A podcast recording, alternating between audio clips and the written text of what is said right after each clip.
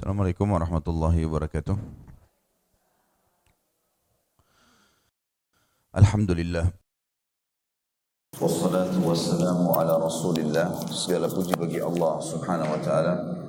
Juga salawat dan taslim kepada Nabi besar Muhammad sallallahu alaihi wasallam. Sebelum kita mulai melanjutkan pelajaran kita saudaraku seiman, saya kembali mendiskusikan tentang buku ini kepada salah satu sahabat saya di kota Madinah, Dr. Muhammad Rahili, hafizahullah. Kemudian saya coba mengecek, dan akhirnya beliau setelah diskusikan cukup beberapa waktu gitu, mengirimkan kepada saya ada PDF buku ini ditahqiq. Ada seseorang yang telah datang menelusuri riwayat-riwayatnya dan memastikan mana riwayat sahih dan mana riwayat yang lemah. Dan ini sangat kita butuhkan dalam kajian kitab kita. Alhamdulillah semalam beliau kirimkan kepada saya, atau tadi pagi tepatnya, saya baru melihatnya sekarang. Dan apa yang saya janjikan kepada Bapak Ibu pada pertemuan yang sebelumnya, ada riwayat yang saya mau pastikan tentang masalah nama malaikat yang membawa ruh orang mukmin, Salsail. Begitu pula dengan nama malaikat yang membawa ruh orang-orang yang kafir atau fasik, ya. Juga disebutkan dalam riwayat yang sudah kita pelajari pada pertemuan yang sebelumnya. Itu kata muhakkik, orang ini mengatakan, sesungguhnya nama-nama malaikat ini diambil dari Israiliyat. Dan apa yang dinukil dari Abu Hamid berhubungan dengan beberapa riwayat yang disebutkan nama malaikat tersebut tidak tersebutkan dalam buku-buku sunnah yang telah tersusun dalam bentuk buku, baik itu yang sahih ataupun yang dhaif. Dan tentu seorang muslim, kata beliau, harusnya kembali kepada dalil-dalil yang sahih. Maka dengan penjelasan yang ditulis oleh penulis dalam mentahqiq buku ini, berarti riwayat yang sudah kita lewati yang lalu itu dianggap riwayat yang belum ditemukan ya, referensinya. Dan sudah saya sebutkan Alhamdulillah pada pertemuan yang sebelumnya tentang riwayat sahih, riwayat Bukhari berhubungan dengan masalah ruh itu keluar, ya. Dan sudah kita panjang lebar jelaskan masalah itu. Begitu pula insya Allah apa yang kita pelajari pada kesempatan sekarang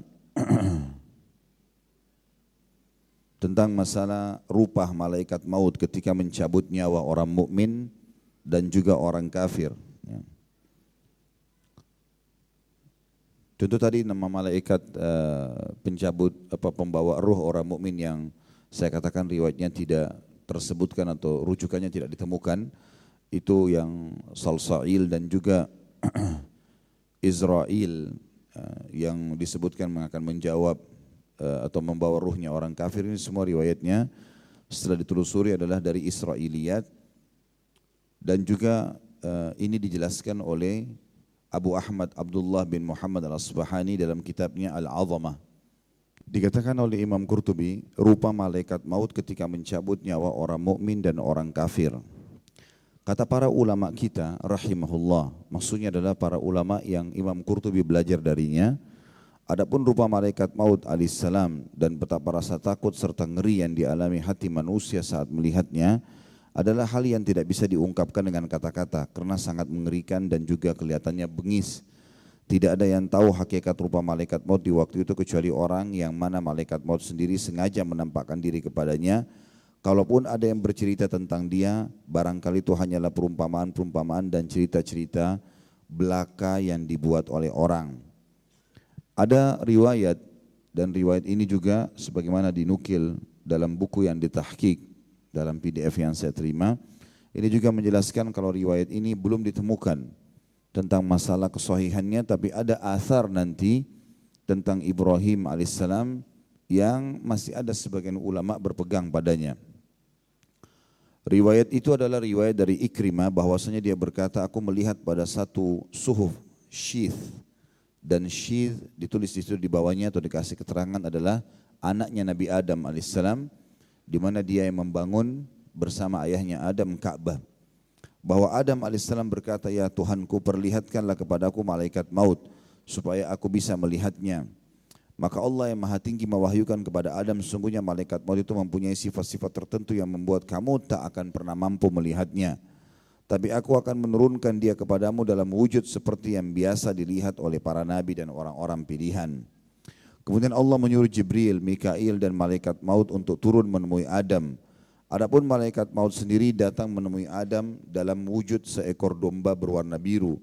Dia membentangkan 4.000 sayapnya. Dari sayap-sayap yang dimilikinya, di antaranya ada sayap yang lebarnya mencapai langit dan bumi, ada yang mencapai seluruh bumi-bumi, ada yang mencapai timur yang terjauh, dan ada pula sayap yang mencapai barat yang terjauh. Ternyata bagi malaikat maut, bumi yang dengan segala isinya seperti gunung-gunung, lembah-lembah, hutan-hutan, jin, manusia dan binatang dengan segala jenisnya, laut dan udara dengan segala isi masing-masing, semuanya dilekukan leher malaikat maut. Hanyalah seperti sebutir biji sawi berada di tanah lapang. Dan ternyata dia juga mempunyai beberapa mata yang hanya dia buka di tempat tertentu saja. Dan beberapa sayap yang hanya dia bentangkan di tempat-tempat tertentu saja. Ada sayap-sayap yang dia bentangkan seperti kabar gembira bagi orang-orang pilihan. Dan ada pula sayap-sayap yang dia bentangkan terhadap orang-orang kafir, di mana terdapat batang-batang besi penusuk, batang-batang besi pengait dan gunting-gunting. Melihat semua itu Nabi Adam AS sangat terkejut lalu pingsan dan baru sadar kembali pada jam yang sama di hari ke-7 sejak peristiwa itu. Dan ketika sadar terasa seolah-olah dia baru bangkit dari ranting-ranting za'faran yang penuh dengan duri. Kabar ini disampaikan oleh Ibnu Zahar Al-Waiz yang lebih dikenal dengan Abu Hashim Muhammad bin Muhammad dalam kitab An-Nasahi. Dan ini riwayat yang dikatakan tadi butuh penelusuran, dan insya Allah akan saya pastikan dengan izin Allah tentunya pada pertemuan akan datang, dan saya akan berikan jawaban ke Bapak Ibu karena ini baru saya temukan PDF tahqiqnya hari ini. Tapi khusus ini adalah riwayat juga oleh penulis, sebenarnya dijelaskan kalau perlu penelusuran lebih jauh. Tapi ada riwayat dari Ibnu Abbas radhiyallahu anhuma yang cukup banyak dinukil oleh ulama bahwa Ibrahim alaihissalam Khalilur Rahman pernah meminta malaikat maut memperlihatkan kepadanya bagaimana rupa wajahnya ketika mencabut nyawa orang mukmin. Maka malaikat maut berkata, "Palingkanlah wajahmu dariku." Ibrahim pun memalingkan wajahnya, dan sesudah itu dia melihat malaikat maut dalam wujud seorang pemuda yang amat tampan, berpakaian indah, beraroma harum, dengan penampilan yang sangat menarik. Maka Ibrahim pun berkata kepadanya, "Demi Allah, andaikan orang mukmin tidak mendapatkan kegembiraan apapun selain melihat wajahmu, niscaya cukuplah." Kemudian Ibrahim berkata, "Sekarang perlihatkanlah kepadaku bagaimana rupamu ketika mencabut nyawa orang kafir." Maka kata malaikat maut, "Kamu tidak akan kuat, tapi perlihatkanlah," desak Ibrahim. Maka malaikat maut pun berkata, "Palingkan wajahmu dariku." Ibrahim pun memalingkan wajahnya, kemudian kembali melihat malaikat maut atau ke arah malaikat maut, dan ternyata dia berupa seorang manusia yang berkulit hitam, kedua kakinya di bumi dan kepalanya di langit. Rupanya buruk sekali, seburuk-buruk rupa yang pernah kamu lihat. Di bawah tiap-tiap helai rambut yang ada di tubuhnya ada nyala api. Maka Ibrahim berkata, "Demi Allah, andaikan orang kafir tidak menerima siksa apapun selain melihat wujudmu saja, maka sudah cukuplah." Di sini tentu riwayat ini banyak dinukil dan juga riwayat ini dinukil dan dipastikan dihubungkan dengan beberapa riwayat yang sahih yang sudah pasti, seperti misalnya memang amal soleh seseorang di kuburan akan berwujud seperti laki-laki yang tampan dan bersih. Ada juga beberapa athar atau khabar yang dinukil bahwasanya malaikat maut akan datang bagi orang beriman dengan tampan yang baik, wangi, dan juga dengan senyum yang ramah. Maka riwayat-riwayat ini menguatkan apa yang disampaikan tentang Ibrahim alaihissalam. Begitu pula malaikat maut yang datang dalam wujud yang menakutkan bagi orang-orang kafir. Sebagaimana dalam surah Al-Anfal dijelaskan tentang masalah itu. Ayat 50. Kalau seandainya kalian melihat bagaimana malaikat maut mencabut wajah atau ruh orang-orang kafir sambil memukul wajah dan bokong mereka, Sebagian ulama tafsir mengatakan mereka dalam keadaan ketakutan karena melihat wujud aslinya malaikat maut yang itu sudah cukup bagi mereka menyiksa. Belum lagi dengan ditariknya ruh dan dipukulnya ruh tersebut. Kata Imam Qurtubi, pengertian tentang para malaikat ini akan disampaikan secara marfu' dari Nabi SAW dalam hadis Al-Bara yang akan disampaikan pada bab yang nanti. Ibnu Abbas radhiyallahu anhu mengatakan bahwa Nabi Ibrahim AS adalah seorang yang sangat pencemburu. Dalam riwayat yang lain, dia punya rumah khusus untuk beribadah, dan dia kalau keluar langsung mengunci pintu tersebut. Tidak boleh ada siapapun yang datang ke sana. Maka satu waktu pada saat dia hendak masuk ke rumah itu, ke ruangan itu dan ingin beribadah, ternyata di dalamnya sudah ada seseorang. Lalu kemudian dia bertanya, Ibrahim bertanya pada orang tersebut, siapa yang mengizinkanmu untuk masuk ke rumahku? Lalu orang itu berkata, aku disuruh masuk oleh pemiliknya. Maka Ibrahim berkata, akulah pemiliknya. Orang itu kembali menjawab, aku disuruh masuk oleh yang lebih memiliki daripada kamu. Maka dengan jawaban itu akhirnya Ibrahim pun faham kalau yang datang adalah malaikat. Maka berkatalah Ibrahim AS, malaikat manakah engkau? Maka malaikat itu mengatakan, aku adalah malaikat maut. Ibrahim berkata padanya, dapatkah kamu perlihatkan dirimu ketika dengan atau kepadaku dengan rupa seperti apa kamu mencabut nyawa orang mukmin? Maka malaikat maut mengatakan iya. Dan setelah Ibrahim menoleh kepadanya, ternyata dia telah berubah menjadi seorang pemuda yang tampan wajahnya, indah pakaiannya dan harum aromanya. Maka Ibrahim alaihissalam berkata, hai malaikat maut, andaikan orang mukmin pada saat meninggal dunia tidak memperoleh apa-apa selain melihat rupamu saja, maka cukuplah itu. Kemudian Ibrahim pun dicabut nyawanya pada saat itu. Komentar para ulama tentang perubahan wujud malaikat maut, baik itu menjadi yang sangat tampan kalau mencabut ruh orang beriman dan menakutkan bagi orang kafir dan fasik, dikatakan oleh Imam Qurtubi, para ulama kita rahimahullah berkata, tidaklah aneh jika malaikat maut bisa tampil dalam dua rupa dalam pandangan dua orang yang berbeda.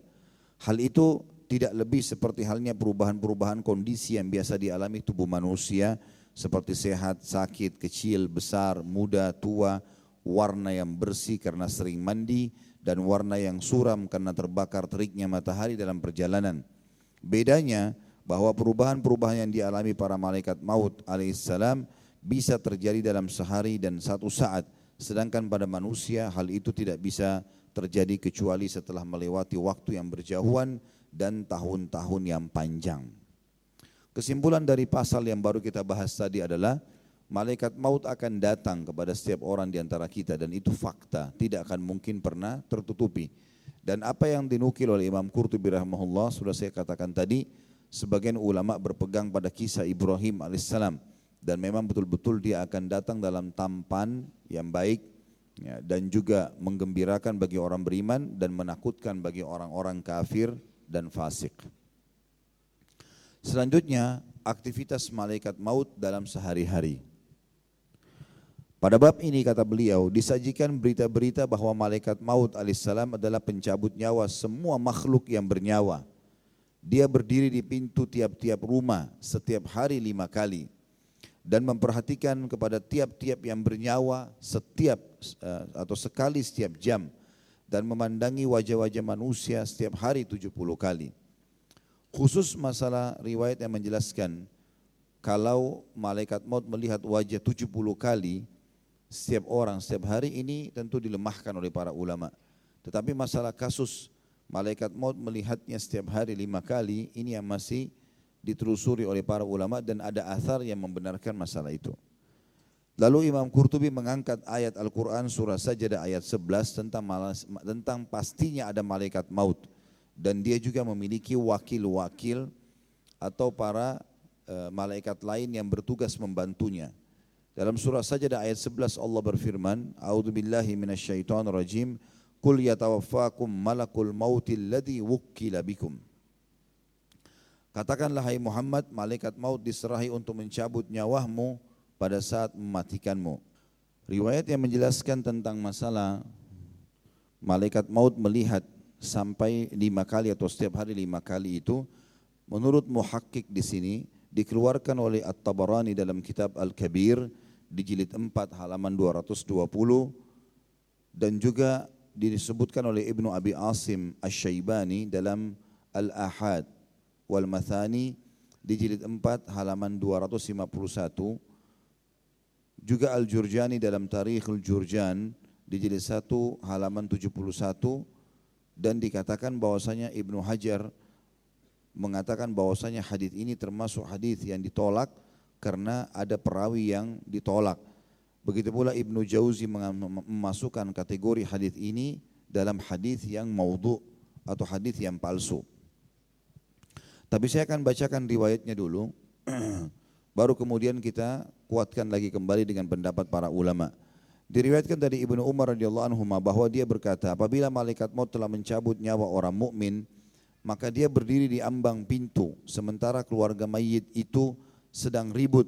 Ada yang memukul-mukul mukanya, ada yang mengurai rambutnya, dan ada pula yang berkata celakalah. Melihat semua itu, maka berkatalah malaikat maut, kenapa kalian mesti gusar?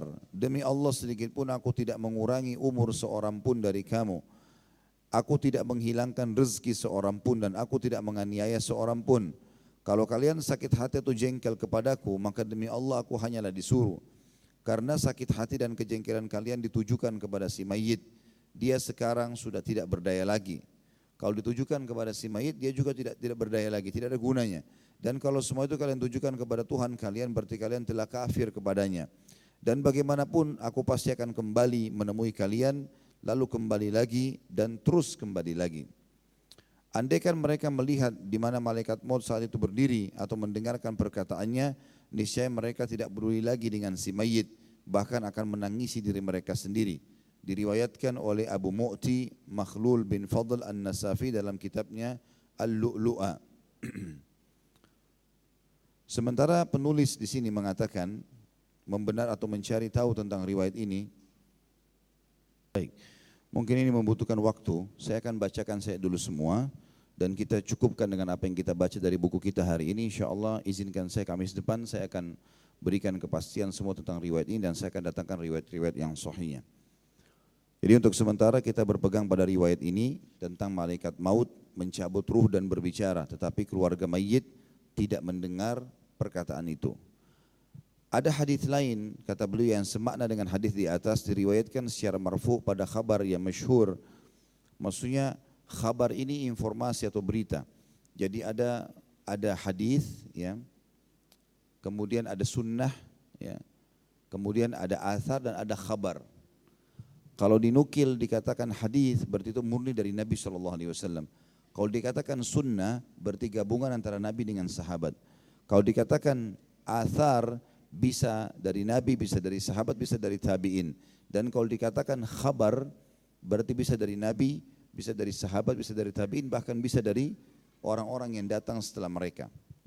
Di sini dikatakan ada hadis lain yang semakna dengan hadis di atas, diriwayatkan secara marfu' pada khabar yang masyhur, ya. Dalam kitab Al-Arba'in dari Anas bin Malik bahwasanya Rasulullah SAW bersabda, tidak satupun rumah melainkan malaikat maut berdiri di pintunya 5 kali sehari. Apabila dia menemukan seseorang sudah habis jatah makanannya dan berakhir ajalnya. Maksudnya setiap orang di antara kita ada jatah yang sudah Allah tentukan. Kalau memang dalam daftar yang dimiliki oleh malaikat maut sudah saatnya dia tidak dibagikan lagi rezeki dari langit, dikatakan jatah makanannya habis dan berakhir ajalnya, maka dia menimpahkan sakaratil maut kepadanya. Jadi maksud sakaratil maut adalah kesulitan-kesulitan dan ketegangan pada saat menghadap kematian. Sehingga orang itu diliputi kesusahan-kesusahan maut dan dihimpit tekanan-tekanan. Lalu di antara keluarganya ada yang mengurai rambutnya, memukul-mukul mukanya, menangis saking sedihnya, dan berteriak menyesali kecelakaannya. Maka berkatalah malaikat maut alaihissalam, celakalah kalian. Kenapa kalian kaget? Kenapa kalian gusar? Aku tidak menghilangkan rezeki seseorang dari kalian. Aku tidak memperpendek ajalnya. Aku tidak akan datang kepadanya kecuali diperintah. Dan aku tidak akan mencabut nyawanya kecuali setelah aku baca daftar namanya. Tapi aku pasti datang lagi kepada kalian, kemudian aku datang lagi sampai tidak ada seorang pun dari kalian yang aku biarkan hidup. Nabi SAW bersabda, demi Allah yang menggenggam jiwaku, andaikan orang-orang itu melihat di mana malaikat maut itu berdiri dan mendengar perkataannya, niscaya mereka tidak peduli lagi dengan keluarga mereka yang mati itu, dan niscaya mereka akan menangisi diri mereka sendiri. Sehingga manakala mayit itu dibawa di atas keranda, masih lanjutan hadisnya, nyawanya melambai-lambai di atas keranda itu, seraya berseru, hai keluargaku, hai anakku, jangan sekali-kali kalian dipermainkan oleh dunia, sebagaimana telah aku alami. Aku telah mengumpulkan harta dari yang halal dan yang tidak halal. Kemudian aku tinggalkan harta itu untuk orang lain. Dia enak saja menikmatinya, sementara aku yang payah, karena aku sudah terlanjur mendapatkan dosanya. Maka berhati-hatilah, jangan sampai kalian ditimpa oleh sesuatu yang menimpaku. Tentu sebagaimana saya bahasakan, sekarang pertemuan ini kita akan cukupkan dengan semua apa yang ditulis oleh Imam Qurtubi. Dan insya Allah pertemuan akan datang, saya akan datangkan kepastian tentang riwayat-riwayat ini. Jabir bin Muhammad meriwayatkan juga dari ayahnya, dia berkata, Rasulullah SAW pernah melihat malaikat maut berada di dekat kepala salah seorang laki-laki dari Anshar. Dan Anshar istilah bagi penduduk Madinah yang telah masuk Islam dan mendukung Nabi SAW. Induk dua suku ada padanya, Aus dan Khazraj. Maka beliau pun berkata kepada malaikat itu, bersikap lembutlah kepada sahabatku, karena dia adalah orang mukmin. Maka malaikat maut menjawab Nabi SAW, wahai Muhammad, senangkan hatimu dan tenangkan pandangan matamu. Sesungguhnya aku selalu bersikap lembut terhadap setiap mukmin. Dan ketahuilah bahwa tidak ada satu keluarga pun, baik di dusun maupun di kota, di darat maupun di laut, melainkan aku jabati tangan mereka dalam sehari 5 kali. Sehingga aku kenal anak-anak mereka yang kecil maupun dewasa, melebihi mereka mengenal terhadap diri mereka sendiri. Demi Allah, hai Muhammad, kalau aku hendak mencabut nyawa seekor nyamuk sekalipun, itu tidak akan aku lakukan sebelum Allah menyuruh mencabutnya. Ja'far bin Muhammad berkata, telah sampai berita kepadaku bahwasanya malaikat maut menyalami manusia setiap kali masuk waktu solat. Demikian disebutkan oleh Al-Mawardi. Mawardi juga penulis buku yang masyhur, dan banyak buku-buku beliau berhubungan dengan masalah kehidupan akhirat dan juga tentang pemerintahan dalam Islam. Khabar ini menunjukkan bahwa malaikat maut adalah malaikat yang ditugasi mencabut nyawa setiap makhluk yang bernyawa, dan bahwa semua tindakan adalah atas perintah Allah yang Maha Suci dan Maha Pemurah, dan atas pencipta dan perbuatannya. Kata beliau, berbeda dengan pendapat Ibnu Abi Atiyah atau Ibnu Atiyah. Dia berkata, dalam kaitan ini ada riwayat mengatakan bahwa semua binatang dicabut nyawanya langsung oleh Allah Subhanahu wa taala, bukan oleh malaikat maut. Jadi rupanya Allah sendiri yang meniadakan hidup mereka. Tapi pendapat Ibnu Atiyah ini sendiri, pendapat yang lebih kuat adalah jumhur ulama mengatakan semua makhluk, mau dari nyamuk yang kecil sampai ke manusia, itu semuanya dicabut oleh malaikat maut. Sebagaimana nanti akan ditutup dalam pasal kita ini berhubungan dengan riwayat yang menjelaskan masalah itu. Sampai di sini, semua paragraf ini teman-teman sekalian kita hubungkan dengan riwayat-riwayat sahih. Riwayat sahih yang sudah pasti memang malaikat maut akan datang. Dan riwayat sahih belum menjelaskan secara khusus tentang wujud malaikat maut. Tapi dia akan datang, dan dia tidak akan pernah terlambat dalam mengeksekusi setiap pencabutan ruh. Dan ada riwayat sahih yang menjelaskan malaikat maut akan berkata kepada orang mukmin, hai jiwa yang baik, keluarlah kepada pengampunan dan rahmat Tuhanmu, maka ruhnya pun keluar dengan sangat cepat, atau maknanya ditarik dengan sangat cepat oleh malaikat maut, seperti keluarnya air dari mulut kendi. Sementara orang fasik atau orang kafir, maka malaikat maut akan menghardiknya sambil mengatakan kepadanya, hai jiwa yang busuk, keluarlah kepada kemurkaan Tuhanmu. Riwayat sahih ini menjelaskan memang ada malaikat maut dan ada hardikan dari malaikat maut, tapi tidak menjelaskan tentang wujudnya atau wajahnya. Dan dia juga berkata, dilanjutkan oleh Imam Qurtubi, sebenarnya manusia juga sama, hanya saja manusia adalah jenis makhluk yang mulia, maka pencabutan nyawa mereka diurus oleh malaikat maut dan beberapa malaikat lainnya yang membantunya. Maksudnya Allah SWT menciptakan malaikat maut, dan lewat tangannya Allah melakukan pencabutan nyawa manusia, melepaskan dan mengeluarkannya dari tubuh mereka, serta menciptakan bala tentara bersama malaikat maut untuk bekerja bersamanya. Sebagaimana Allah Subhanahu wa taala berfirman di dalam surah Al-Anfal ayat 50. Di situ tentu terjemahannya saya bacakan ayatnya. A'udzubillahi minasyaitonirrajim, walau tara idh yatawaffa alladhina kafarul malaikatu yadribuna wujuhahum wa adwarahum wa dhuqu adzabal hariq. Andai saja kalian bisa melihat bagaimana dahsyatnya malaikat maut pada saat mencabut ruhnya orang-orang kafir dengan cara memukul wajah dan bokong mereka. Sebagian ulama mengatakan memukul wajah dan dadahnya. Maka dikatakan kepada mereka, rasakanlah panasnya api neraka. Ayat ini juga Al-Anfal ayat 50 menjelaskan kepada kita adanya malaikat maut, dan itu kepastian. Tapi tidak dijelaskan wujudnya, dan dia juga berbicara dan menghardik serta memukul. Itu jelas ya. Kalau itu dalam ayat Al-Qur'an dikatakan jelas. Juga dalam firman Allah dalam surah Al-An'am ayat 61, A'udzu billahi minasyaitonir rajim tawaffathu rusuluna, dan pastilah setiap yang bernyawa dimatikan atau diwafatkan oleh delegasi-delegasi kami. Ini juga menjelaskan tentang pastinya ada malaikat maut. Kata Imam Al-Qurtubi, dan pada hakikatnya Allah yang maha tinggi, dialah yang telah menciptakan segala sesuatu, yang melakukan segala perbuatan dengan sebenarnya. Hal ini juga Allah jelaskan dalam surah Az-Zumar ayat 42.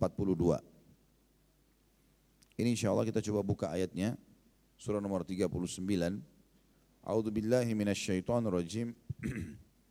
Allahu yatawaffal anfusa hina mautiha wallati lam tamut fi manamiha فيمسك التي قضى عليها الموت ويرسل الأخرى إلى أجل مسمى إن في ذلك لآيات لقوم يتفكرون.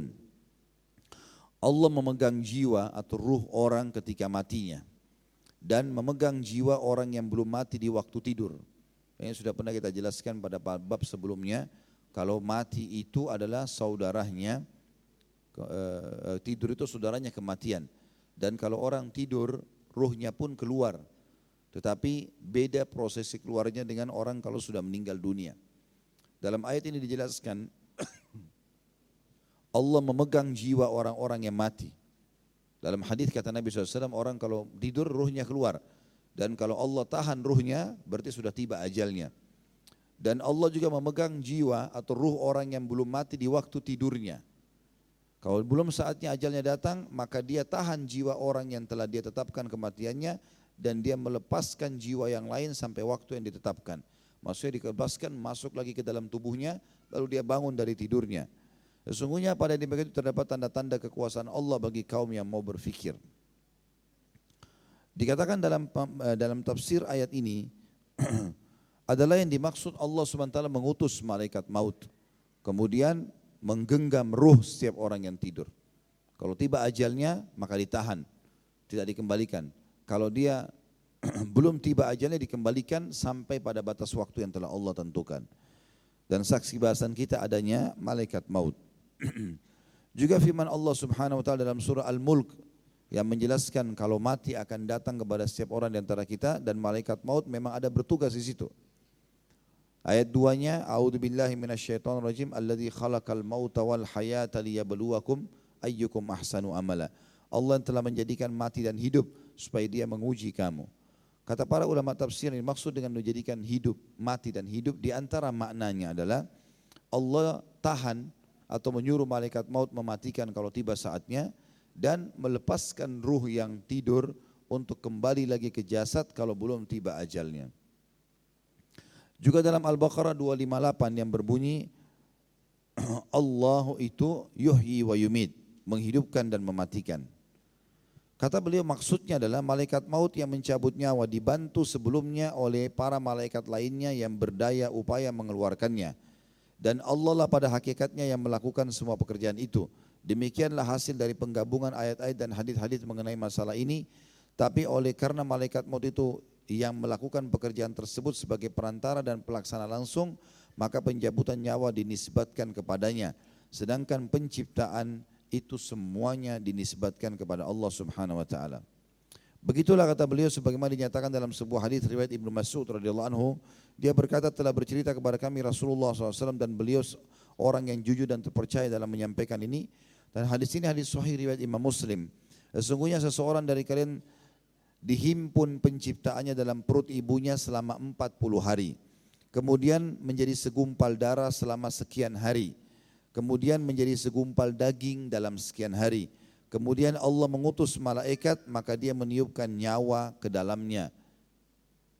Sabda Nabi SAW dihimpun penciptaan manusia dalam perut ibunya selama 40 hari adalah keterangan yang lebih rinci dari Ibnu Mas'ud radhiyallahu anhu, diriwayatkan dari A'mash, dari Haythamah, dari Abdullah bin Mas'ud, dia berkata, sesungguhnya apabila nutfah itu sperma telah masuk ke dalam rahim, lalu Allah Ta'ala berkehendak menciptakan manusia, maka nutfah itu menyebar ke dalam kulit perempuan di bawah tiap-tiap kuku dan rambutnya, kemudian tinggal di sana selama 40 hari. Kemudian turun menjadi darah dalam rahim. Itulah yang dimaksud dengan dihimpunnya nutfah. Makna ini maksudnya adalah sperma itu akan tinggal di tempat-tempat yang terhimpit antara daging, kulit, dan kukunya si wanita. Tentu kalau sekarang penelitian ilmiah dianggap sperma itu akan tersimpan di tempat yang memang di situ ada sel telur. Saya pernah melihat sebuah cuplikan ilmiah berhubungan dengan masalah ini. Dengan dibesarkan berapa kali sel telur itu dengan kamera, ternyata dia hanya seperti debu saja tipisnya, tapi sel telur itu pada saat keluar ya, dan terciptakan dengan izin Allah, dia akan melekat dengan kuat di dinding rahim, di antara lipatan-lipatan daging. Kemudian sperma pada saat dituangkan ke dalam mulut rahim, maka mayoritas sperma itu akan mati dengan zat yang ada untuk perlindungan rahim yang telah Allah ciptakan. Yang lolos 1-2, itu pun yang lolos sperma tersebut seperti punya perintah dari sang pencipta Allah untuk mencari di mana sel telur tadi. Kemudian kalau sudah ketemu, maka dia akan tersimpan di dinding rahim dan itu terjadi selama 40 hari. Sebagaimana disebutkan dalam hadis tadi. Dalam Sahih Muslim disebutkan dari Hudzaifah bin Usaid Al-Ghifari, aku mendengarkan Rasulullah SAW bersabda, apabila nutfah telah melewati 42 malam, maka Allah mengutus malaikat untuk membentuknya, menciptakan pendengarannya, penglihatannya, rambutnya, kulitnya, dagingnya, dan tulangnya. Kemudian malaikat itu berkata, ya Tuhanku, apakah aku jadikan dia laki-laki atau perempuan? Dan seterusnya, dia menyebutkan hadis itu selengkapnya. Tentu hadis ini hadis sahih ya, yang kata Nabi SAW, kalau riwayat lanjutannya adalah, setelah itu Allah mengatakan, ya Allah, aku jadikan dia laki-laki atau perempuan. Lalu ditentukanlah juga rezeki dan ajalnya. Dikatakan juga oleh beliau, hadis ini ditafsirkan dan diterangkan oleh hadis sebelumnya, kalau diutusnya malaikat kepada nutfah, barulah dilakukan setelah genap 42 hari dalam rahim. Dan ini adalah pernyataan yang benar. Sebagian ulama mengatakan, malaikat maut yang ditugaskan untuk mencabut ruh, maka dia pula yang ditugaskan untuk meniupkan ruh pada awal. Maka dia sangat mengenal ruh mana yang diletakkan di jasad atau di nutfah tadi, di sperma itu, dan dia juga tahu batas waktu kapan dia harus tarik. Diambil dari sabda Nabi SAW, malaikat ini bertanya, ya, apakah dia laki-laki atau perempuan, lalu kemudian ditentukanlah rezekinya dan ajalnya. Jadi awal peniupan sudah ditentukan kapan ajalnya akan dicabut lagi. Dikatakan oleh beliau di sini, dinisbatkannya penciptaan dan pembentukan janin manusia kepada malaikat adalah penisbatan majazi dan bukan hakiki. Maksudnya adalah malaikat kan di sini mengambil sperma atau menjadikan sperma itu yang sudah 42 hari atau 42 malam tadi atau 40 hari dalam riwayat lain, itu kemudian dia menciptakannya atau dia membentuknya. Maka ini tentu sesuai dengan perintah sang pencipta Allah Subhanahu wa ta'ala, dan bukan malaikat yang telah menciptakan dia. Karena pembuatan yang dilakukan malaikat terhadap janin atau mudghah, yakni pembentukan dan pemberian rupa, hakikatnya adalah hak kuasa atau hak kekuasaan penciptaan dan kreasi Allah Ta'ala. Tidakkah anda melihat pada beberapa ayat Al-Quran Allah menisbatkan kepada dirinya dalam penciptaan yang hakiki dan sama sekali tidak menisbatkan kepada siapapun, umpamanya firman-Nya dalam surah Al-A'raf ayat 11. Sesungguhnya kami telah menciptakan kalian dan kami bentuk tubuh kalian. Dan ayat-ayat lainnya di samping sekian banyak dalil yang qat'i artinya yang sudah pasti, karena memang tidak ada pencipta makhluk apapun selain Rabbul Alamin. Jadi sampai di sini tentu penjelasan Imam Qurtubi rahimahullah tentang masalah kalau malaikat maut itu ada dan memang dia juga yang ditiup atau meniupkan ruh pada jasad di awalnya, dan menafsirkan tentang makna kalau malaikat membentuknya adalah ini dengan perintah Allah Subhanahu wa ta'ala. Demikian pula kata beliau, sabda Nabi SAW, kemudian Allah mengutus malaikat dan dia meniupkan nyawa ke dalamnya. Maksudnya bahwa peniupan nyawa itu lewat suatu sebab. Dengan sebab itu Allah Ta'ala menciptakan ruh dan kehidupan pada janin manusia. Demikian pula halnya tentang sebab-sebab lain yang biasa berlaku. Sesungguhnya sebab-sebab itu sengaja diadakan oleh Allah, bukan orang lain. Maka ini diambil pelajaran darinya. Artinya, kalau gunung misalnya, ada malaikat yang ditugaskan untuk menjaga gunung, populasi manusia, populasi hewan, membentuk kulitnya dan semuanya ini, semua itu bukan berarti mereka yang menciptakan, tapi Allah Subhanahu wa Ta'ala, hanya mereka mengikuti apa yang ditugaskan. Kata beliau, ini prinsip yang mesti dipegang teguh, karena dengan berpegang teguh pada prinsip ini maka akan selamat dari mazhab-mazhab yang sesat dan golongan yang berpendapat bahwa semua itu terjadi karena tabiat-tabiat alam dan lainnya. Dan sungguhnya Allah Ta'ala adalah yang maha tinggi, adalah yang mencabut nyawa semua makhluknya. Demikian menurut pendapat yang benar, dan bahwa malaikat maut dan para pembantunya hanyalah perantara belaka. Malik ibn Anas radhiyallahu anhu, ini rahimahullah sebenarnya, salah satu ulama empat madhab, Imam Malik, ya, pernah ditanya tentang kutu yang ada di kepala seseorang di antara kita, apakah binatang itu nyawanya juga dicabut oleh malaikat maut? Sebelum menjawab, dia menundukkan kepalanya beberapa saat, lalu dia balik bertanya kepada orang yang bertanya, apakah kutu itu bernyawa? Maka si penanya menjawab, iya. Maka Imam Malik menjawab, malaikat mautlah yang mencabut nyawanya. Sebagaimana Allah menjelaskan dalam surah Az-Zumar ayat 42, Allah memegang nyawa-nyawa ketika mati. Dalam sebuah kabar bahwa pernah terjadi suatu perbincangan antara malaikat maut dengan malaikat hayat. Aku mematikan yang hidup, malaikat maut berkata. Maka malaikat hayat pun mengatakan, aku menghidupkan yang mati. Maka Allah Ta'ala menurunkan wahyu kepada keduanya. Tetaplah kalian berdua pada tugas dan pekerjaan masing-masing yang telah aku mudahkan untuk kalian. Akulah sesungguhnya yang mematikan dan menghidupkan, tidak ada yang mematikan maupun yang menghidupkan selain aku. Dan ini tentu disebutkan oleh Abu Hamid dalam kitab Al-Ihya. Abu Nuaim Al-Hafidh menyebutkan dari Thabit Al-Bunani, dia mengatakan malam dan siang ada 24 jam. Tidak satu jam pun yang dialami setiap makhluk bernyawa kecuali malaikat maut berdiri memperhatikan nyawanya. Apabila dia disuruh mencabutnya maka ia cabut, dan kalau tidak maka dia pergi. Ini berlaku umum pada semua makhluk yang bernyawa. Dan dalam khabar tentang Isra dan Mi'raj dari Ibnu Abbas radhiyallahu anhu dikhabarkan bahwa Nabi SAW bercerita, aku menegurnya, hai malaikat maut, bagaimana kamu mencabut nyawa orang-orang di muka bumi, di darat maupun di lautan, dan seterusnya sebagaimana disebutkan pada subjudul cara malaikat maut mencabut nyawa manusia di tempat yang berbeda dalam saat yang sama. Maksudnya sudah kita jelaskan pada pasal sebelumnya. Dan yang terakhir di pasal kita ini adalah riwayat Abu Hada, Ibrahim Abu Hada dari Anas bin Malik radhiyallahu anhu, bahwasanya Nabi SAW bersabda, sungguhnya malaikat maut benar-benar memperhatikan wajah manusia setiap hari 70 kali. Apabila orang yang didatangi itu tertawa, maka malaikat maut akan berkata kepadanya, heran, aku diutus untuk mencabut nyawanya, kenapa dia tertawa?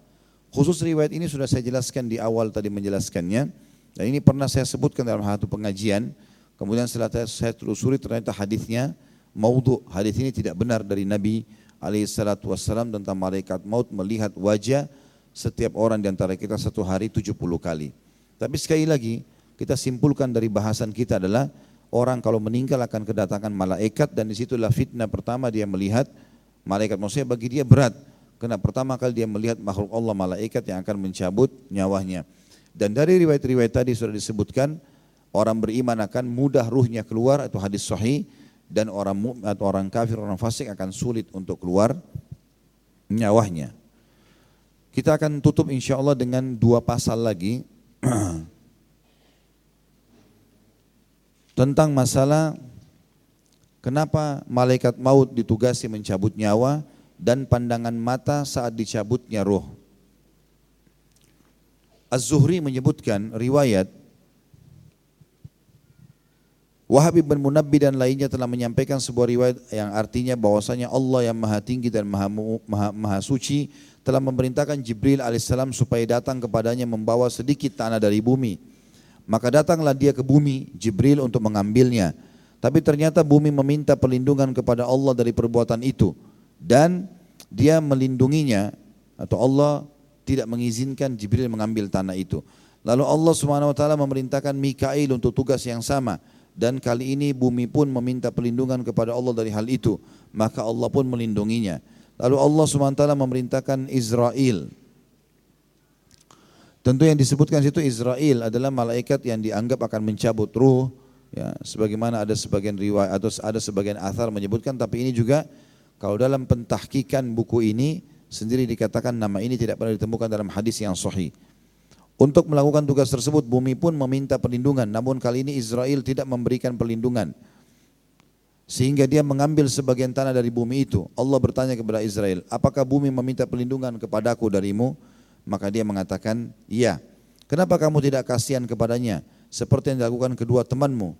Tanya Allah kepada Izrail, maka yang dijawab olehnya, ya Tuhanku, ketaatanku kepadamu lebih wajib aku tunaikan daripada kasihanku kepadanya. Maka Allah berseru, pergilah, kamu adalah malaikat maut, aku kuasakan kepadamu untuk mencabut nyawa-nyawa mereka.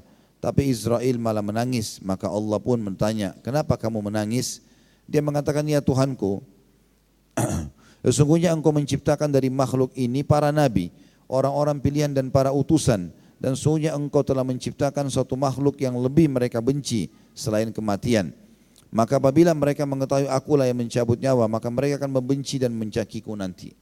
Maka Allah Ta'ala berfirman atau menjawab, sesungguhnya aku akan jadikan untuk kematian beberapa sebab dan alasan, sehingga mereka menisbatkan kematian kepada sebab itu dan tidak mengaitkannya denganmu. Oleh karena itu Allah Ta'ala menciptakan berbagai penyakit dan segala macam lainnya menyebabkan kebinasaan. Sampai sini tentunya yang ditelusuri dan ditanggapi oleh para ulama adalah cuma nama Izrail saja. Kalau nama ini belum ditemukan dalam hadis-hadis yang sahih. Tapi masalah prosesi ditugaskannya malaikat maut sebagaimana sudah kita jelaskan sebelumnya ada disebutkan dalam ayat-ayat yang banyak dan juga hadis-hadis yang sahih. Dinukil dari Ibnu Abbas radhiyallahu anhuma, dia berkata, tanah untuk menciptakan Adam diangkat dari 6 bumi, yang terbanyak dari bumi ke-6. Tidak ada tanah yang berasal dari bumi ke-7, karena di sana terdapat neraka Jahannam. Dan dia katakan ketika malaikat maut datang membawa tanah, maka Tuhan bertanya kepadanya, apakah bumi tidak meminta perlindungan kepadaku darimu? Maka dan seterusnya, hadis dilanjutkan dengan lafaz dan makna yang sudah dikemukakan tadi. Maka Al-Qutaibi menambahkan mengatakan, maka berkatalah bumi, ya Tuhanku, engkau telah menciptakan langit tanpa mengurangi apa-apa darinya. Demi kejayaanku dan keagunganku, kata Allah, aku akan kembalikan mereka semua kepadamu, walaupun mereka berbuat jahat, baik ataupun jahat. Artinya riwayat itu bersambung. Kalau tadi Allah menyuruh malaikat maut untuk mengambil genggaman tanah, dan akhirnya dia mengambilnya walaupun bumi meminta memohon agar tidak diambil darinya.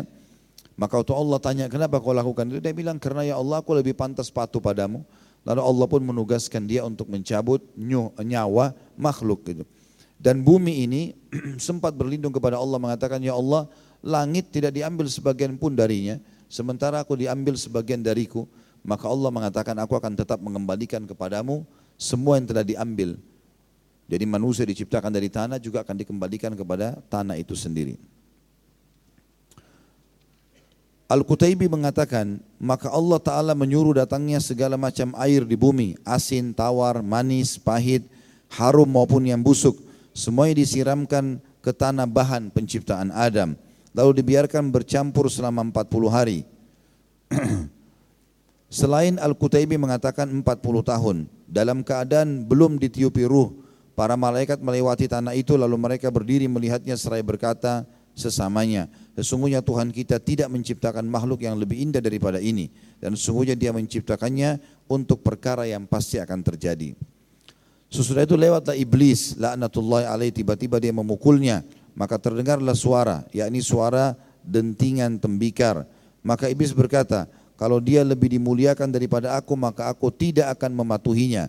Dan kalau aku lebih dimuliakan darinya atau daripada dia, maka aku akan menghancurkannya. Makhluk ini dari tanah dan aku dari api. Khusus sampai sini riwayatnya ada ayat Al-Quran yang menjelaskan masalah itu. Waktu iblis disuruh untuk sujud kepada Adam, maka dia mengatakan, ya Allah, kenapa aku harus sujud kepadanya? Sementara aku lebih baik darinya, aku diciptakan dari api, sementara dia dari tanah. Dikatakan tapi ada yang mengatakan bahwa yang membawa tanah untuk dijadikan Adam adalah iblis. Allah Ta'ala mengutusnya setelah dua malaikat terdahulu. Maka bumi meminta perlindungan kepada Allah darinya seraya berkata, sesungguhnya aku berlindung kepada Allah darimu. Namun iblis tetap mengambil sebagian darinya, lalu naik menemui Tuhannya. Maka Allah Ta'ala berkata kepadanya, tidakkah bumi berlindung kepadamu atau kepadaku darimu? Maka dia iblis menjawab, iya. Maka Allah yang berfirman, demi kejayaanku aku pasti menciptakan dari apa yang telah diambil oleh tanganmu satu makhluk yang akan membuatmu susah. Khusus riwayat yang terakhir ini dijelaskan oleh para ulama tentang kepalsuannya. Ini enggak benar penyebutannya. Kalau ada teman-teman yang bertanya, kenapa di buku ini bercampur baur antara riwayat yang sahih dan riwayat yang lemah? Ada beberapa sebab. Yang pertama, Imam Qurtubi penulis buku kita ini, sebenarnya beliau setelah saya diskusi dengan Dr. Muhammad kemarin, mengatakan beliau diakui dari sisi ilmu tafsirnya. Sementara dari ilmu hadisnya itu tidak diakui umumnya, ya. Artinya belum sampai pada level para muhaddithin seperti Bukhari dan Muslim. Tapi dalam tafsir beliau hujjah. Dan ini juga jadi pelajaran buat kita. Ternyata ulama itu memang beragam. Ada orang yang ahli di bidang tafsir, ada orang ahli di bidang hadis, ada orang ahli di bidang akidah. Tapi bukan berarti dia menguasai semua bidang. Maka ada orang yang dipegangi dalam ilmu hadis, mirip dengan Imam Abu Hanifah rahimahullah, ya. Imam Syafi'i rahimahullah. Mereka ulama-ulama mazhab. Tapi kita lihat jarang sekali dinukil hadis dari keduanya, ya. Abu Hanifah tidak meriwayatkan hadis. Imam Syafi'i ada tapi kebanyakan atau sangat jarang sekali dipakai. Beda dengan kasus Imam Ahmad, Imam mazhab juga.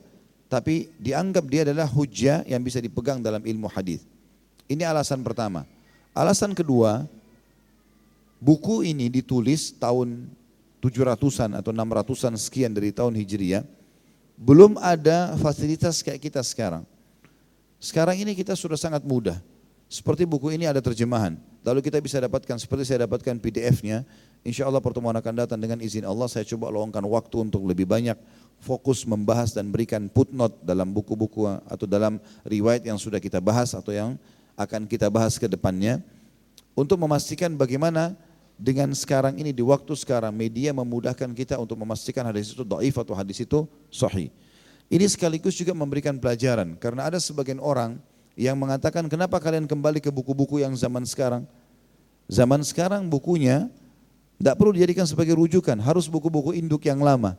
Padahal sebenarnya buku-buku sekarang ini juga mengambil dari buku-buku yang lama, tapi mereka menggabungkan riwayat-riwayat. Dengan dimudahkannya fasilitas oleh Allah seperti sekarang, kita jadi lebih mudah untuk memahami masalah itu.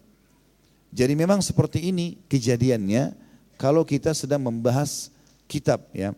Dan saya terus terang Bapak Ibu sekalian, dan itu bukan aib untuk disampaikan, kalau buku ini belum pernah saya baca sebelumnya. Dan saya berpikir tadinya, sebagaimana mungkin Bapak Ibu kalau juga berprasangka yang baik dengan Imam Qurtubi, akan berkata bahwasanya Imam Qurtubi rahimahullah adalah hujjah sebagaimana dalam tafsir. Dan saya mengubah persepsi saya itu semalam pada saat sudah bicara sama Dr. Muhammad, dan beliau mengatakan kepada saya, sebagian ulama mengatakan beliau hujjah dalam tafsir tapi bukan pada hadis. Maka bukunya pun, buku ini sangat masyhur, At-Tadhkirah fi Ahwalil Mauta, peringatan tentang masalah kehidupan akhirat, dibahas oleh banyak para ulama karena memang dia bermanhaj salaf. Imam Qurtubi bermanhaj salaf, cuma memang riwayat-riwayat yang dinukil di zaman hidupnya beliau bercampur baur satu sama yang lain. Dan ini butuh pencarian tentang kesahihan di zaman kita sekarang, ya. Allahu a'lam. Ini penjelasan kita insya Allah, dan saya tutup dengan pasal kita yang terakhir, masalah pandangan mata saat dicabutnya ruh. Dan kalau ada yang punya pertanyaan sesuai dengan tema, silakan ditulis insya Allah. Diterangkan pada bab ini bahwa apabila ruh dicabut setelah keluar dari jasad kita, diikuti oleh pandangan mata. Dan ini hadisnya sahih, diriwayatkan oleh Ibnu Majah dari Ummu Salama radhiyallahu anha. Dia berkata, Rasulullah SAW datang menghadiri kematian Abu Salama.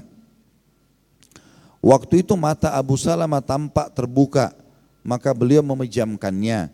Lalu beliau bersabda, Innar ruha idha qubida tabi'ahul basar.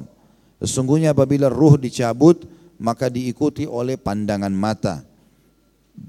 Hadis ini tentu diriwayatkan Ibnu Majah, dan kesahihannya dipastikan oleh para ulama karena dinukil, disahihkan oleh Imam Muslim dalam atau nomor 920. Dan hadis ini sebenarnya cukup memberikan gambaran kepada kita tentang adanya malaikat maut sebagaimana pasal sebelumnya kita jelaskan, dan memang ruh itu dicabut dari jasad seseorang.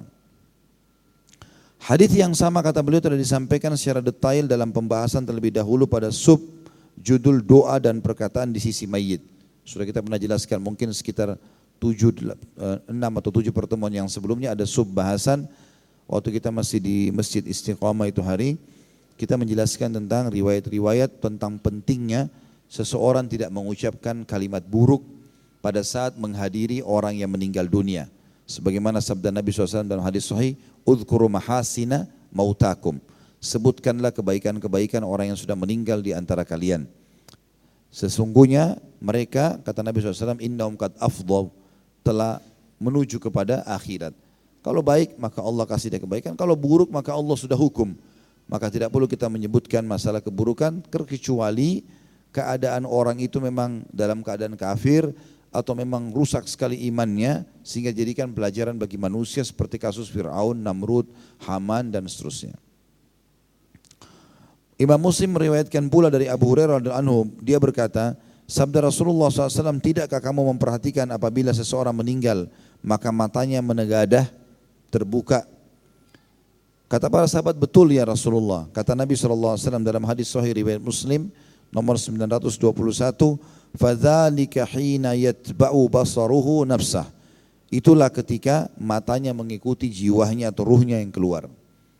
Jadi memang tidak ada orang meninggal matanya sudah tiba-tiba tertutup, umumnya terbuka karena memang matanya menyaksikan itu. Ya. Penjelasan hadis, sabda Nabi SAW, sungguhnya apabila ruh dicabut maka diikuti oleh pandangan mata.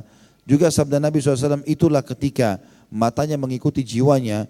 Keduanya tidak perlu komentar siapapun yang suka berbicara mengenai ruh dan jiwa, karena keduanya adalah dua nama yang mempunyai satu makna, sebagaimana akan dibahas nanti insya Allah.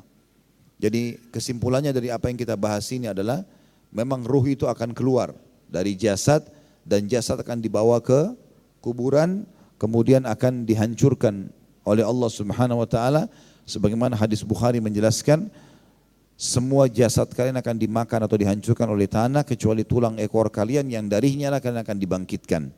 Ya. Dari sini juga pendapat sebagian ulama mengatakan kalau yang akan mengalami siksaan di alam barzah adalah ruh, ya, karena jasadnya akan hancur dengan tanah.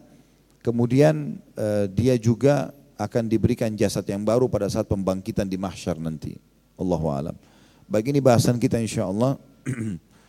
Dan saya berikan kesempatan untuk bertanya kalau ada yang punya pertanyaan berhubungan dengan masalah keluarnya ruh, malaikat maut, dan juga masalah mata tadi yang melihat arah ruh yang keluar itu. Subhanakallahumma bihamdika asyhadu an la ilaha illa anta astaghfiruka wa atubu ilaik. Wassalamualaikum warahmatullahi wabarakatuh.